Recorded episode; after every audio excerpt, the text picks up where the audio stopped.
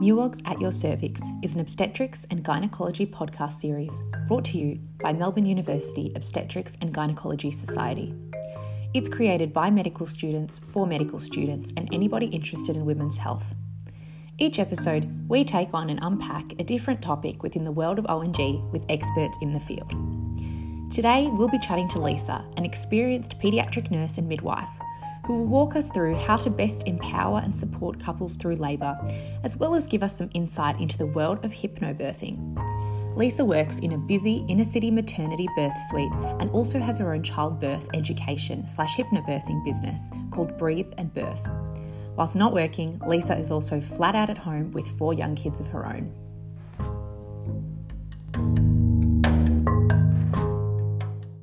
Thank you so much, Lisa, for joining us on the podcast. No problem. Thanks for having me. So, to start, how do you prepare a woman for birth? So, education is the key here. So, I guess women coming into labour, there's a fear of the unknown. So, reducing fear will in turn then reduce tension in the body as well.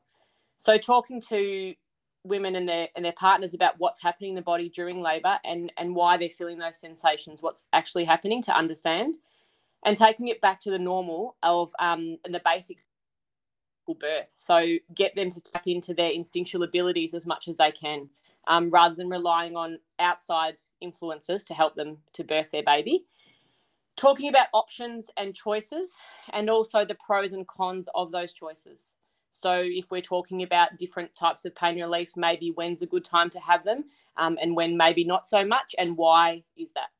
Um, so, giving them a little bit of guidance around that as well is really important talking about um, the pain in labour as being not a pathological pain, but rather a functional pain. So the only pain you get in life that's a um, a functional pain, I guess, rather than pathological. So that's really important as well. But um, I think if women are educated prior to going in, it makes their labour and um, birth a whole lot more positive um, because they're not so scared.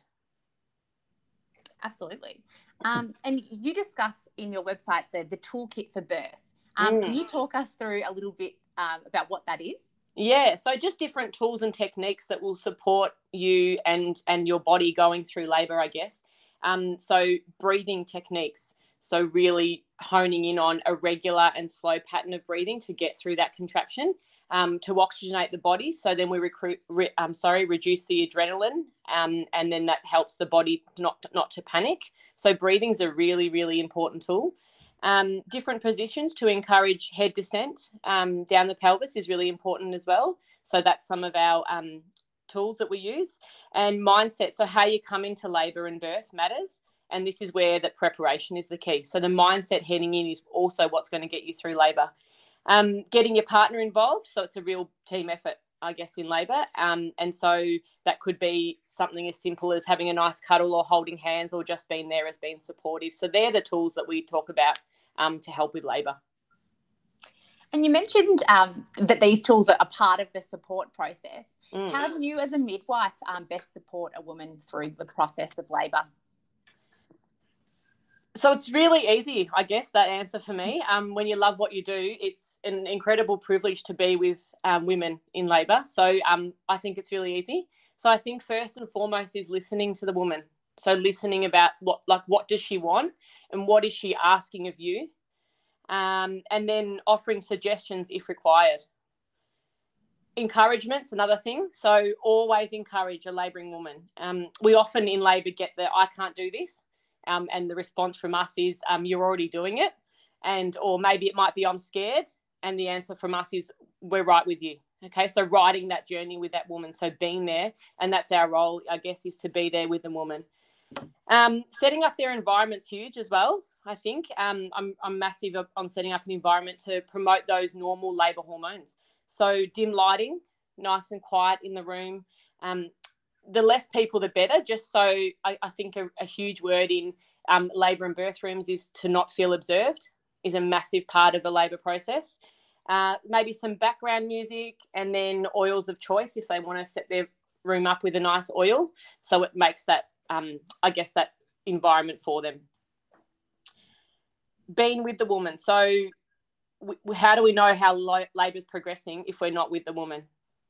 Okay, so people often get um, caught out in in in uh, looking after a woman in and out. It doesn't work like that. We need to be by their side and watch the changes, um, and that way we can pick up so many different things about how that labour is progressing, rather than having to do invasive procedures to see. We can get a lot from just watching a woman labour. Um, not not trying to save them from that labour pain, I guess, is the other thing too. Um, we're not there to save the person, but we're there to support and encourage is another thing as well, and that's what we're encouraging partners to do as well.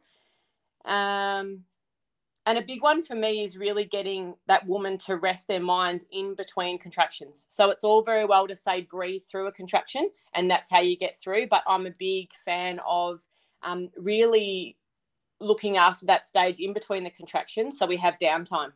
Otherwise, we feel like we're constantly contracting and we're never getting a rest, but that's not true.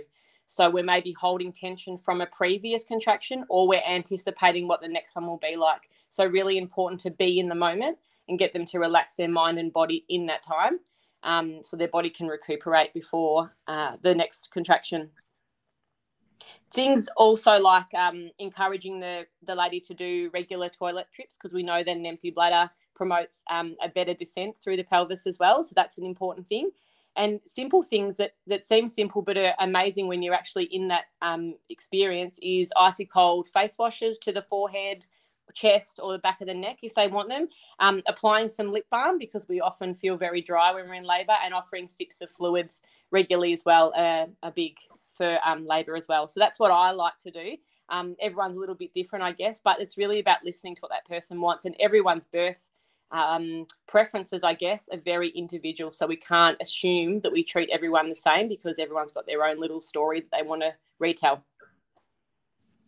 Absolutely. And that's so interesting. And this sort of leads me on a little bit to the next question because as medical students, we um, we often follow the obstetricians and gynecologists, mm. um, which you know when things going well, that involves not being in the room very much, which is great mm. for the woman.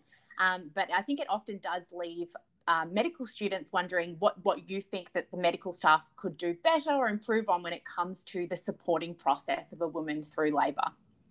I think having the chats early on um, or mid pregnancy, I guess, about what they're kind of wanting from their birth experience rather than just, um, you know, not engaging the conversation, letting them do their own research. So have that conversation about what are your thoughts about labour and um, uh, what are your fears or reservations and what are you looking for?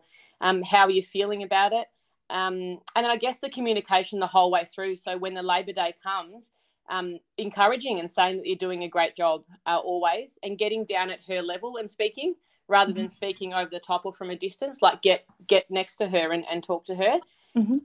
Um, encouraging these women does wonders for them, um, and they're very open to encouragement and positive vibes as well. So bringing that with you when you come in the room, having confidence in the process and in the woman and guide her with ideas if if needed. But um, if all's well, just let her do her thing. Just just come in and out um, and mm-hmm. watch what's happening and um, allow the midwives to be your eyes and ears. Um, and otherwise, let the process be. I think. And remembering that um, I spoke just quickly before about individual care. So not each pregnancy and each labour is the same. So individualising the care for each woman rather than grouping them all in the one, I think is really important too. And you mentioned um, encouragement goes a long mm. way and is mm. really important for these women. You've also talked about the language for empowered birthing. Um, and can you tell me a bit more about what you mean when you talk about that? Mm. So, I guess keeping everything on a positive note. So, being positive around her and showing confidence in her. So, you got the instinctual abilities to birth a baby. So, let's help her with that then um, and really hone in on the fact that she has those abilities don't uh, focus on her pain and pity her, but rather on how well she's doing. So it's really good to have that conversation at the start of the labour, I guess, or in the antenatal period about what um, that labour process looks like to you and, and, and would you think about any certain pain relief? Um, and so then we know that the woman's educated enough to say, I'm, I need help now. I'm going to put my hand up and I need some help. But other than that, we let them do the talking, we let them lead that process. I think that's really important. And avoid um, one big thing um, I've, I've found as I've been a midwife now for 10 years is really avoid your only. So if you're doing a, a vaginal examination, for example, we often use the word only. So we might say you're only three centimeters. So that mm-hmm. that doesn't help the mindset, um, and it's not helpful to that labouring woman. So focus on the positives then like you know it's fully effaced and it's nice and short and it's really soft you're doing an amazing job rather than you're only because that's all we hear is only and that can really turn a labour as well. So i guess just entering that room nice and positive nice and calm and with confidence i guess in her and in your own abilities too which will rub off. Uh, and Lisa, you're also a um, hypnobirthing practitioner. Mm. Um, and uh, hypnobirthing is something that we hear mentioned as one of sort of an alternative labour technique. But I think mm. it's um, that the opportunities to, to see a woman engaging in hypnobirthing as a medical student, at least, um, and especially within sort of the public health sphere, are, are few and far between. So I was wondering if you could tell us a little bit about um, your work in hypnobirthing and um, and how you sort of guide uh, couples that might choose to pursue that. Yeah, it's um, hypnobirthing's, I guess, got the name of it's all a, a little bit hippie and a little bit um, a natural birth and no drugs, and it's definitely not about that. So it's about education for a positive and an empowering experience. So not set, we don't set you up to fail because no one fails childbirth. No one has ever failed childbirth. So we know that knowledge is power, and knowledge opens up choice. If we don't have knowledge behind us, how do we make choices? Because we don't know where to go. So you don't know what you don't know. So that's a really important thing. So their knowledge is a really massive tool. Um, we also then talk about tools to use in labour, like I spoke about before. So we'll talk about breathing techniques, really important.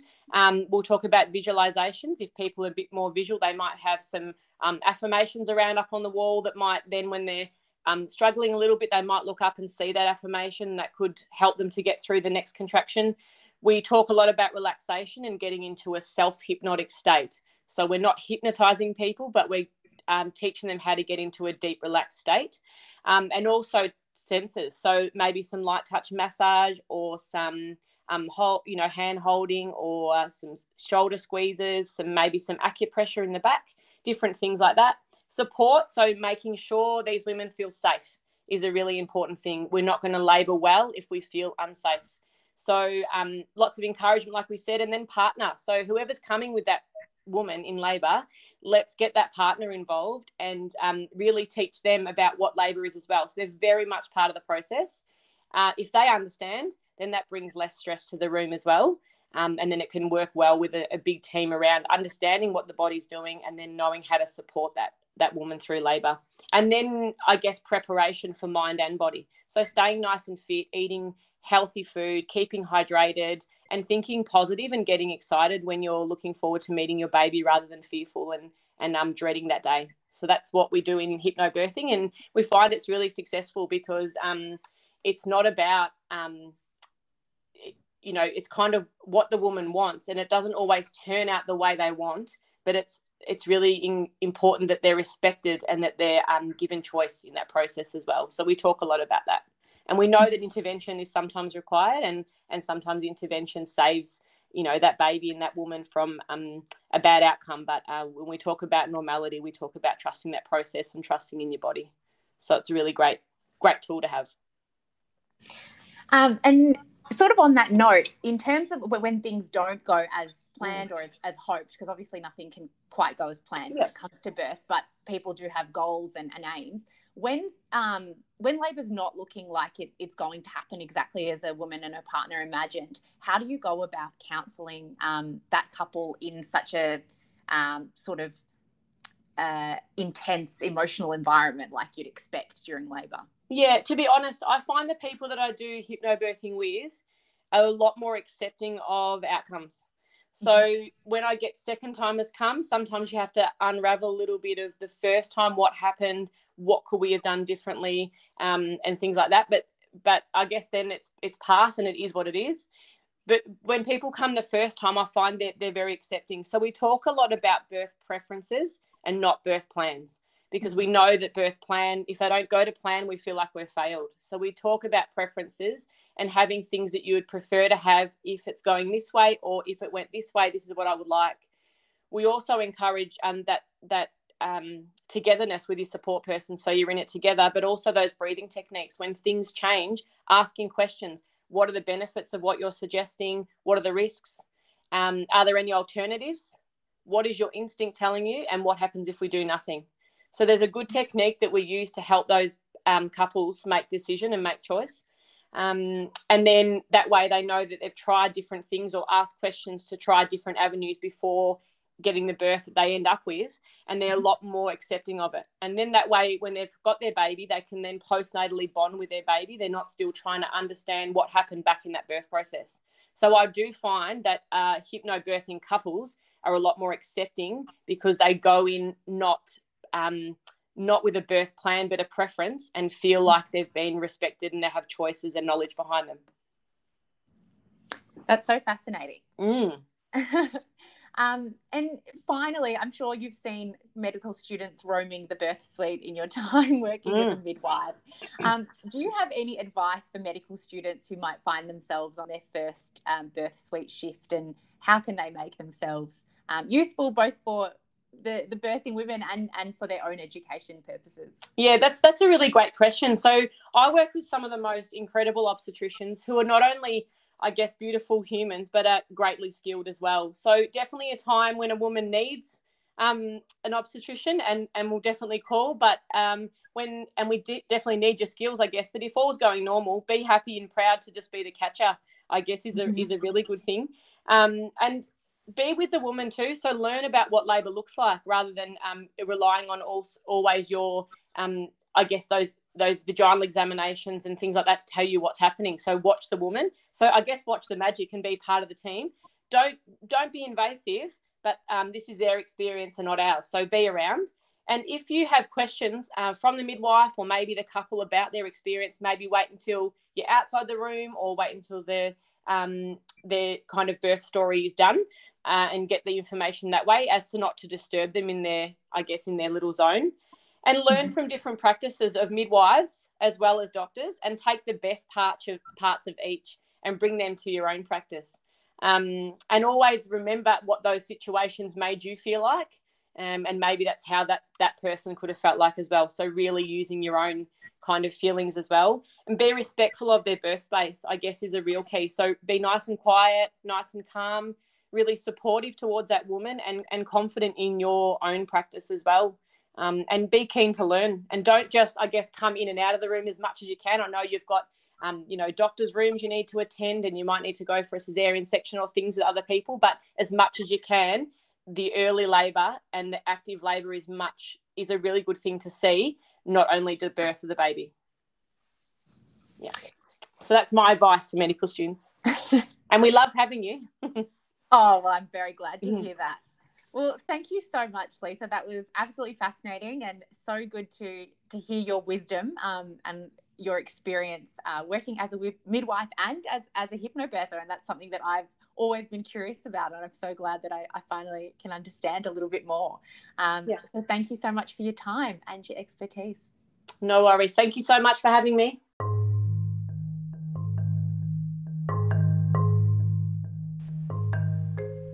Thanks for listening. For more on women's health related events, infographics, and podcast episodes, don't hesitate to have a look at our MUOGS Facebook page. We'll be back in your ears soon with another jam packed episode.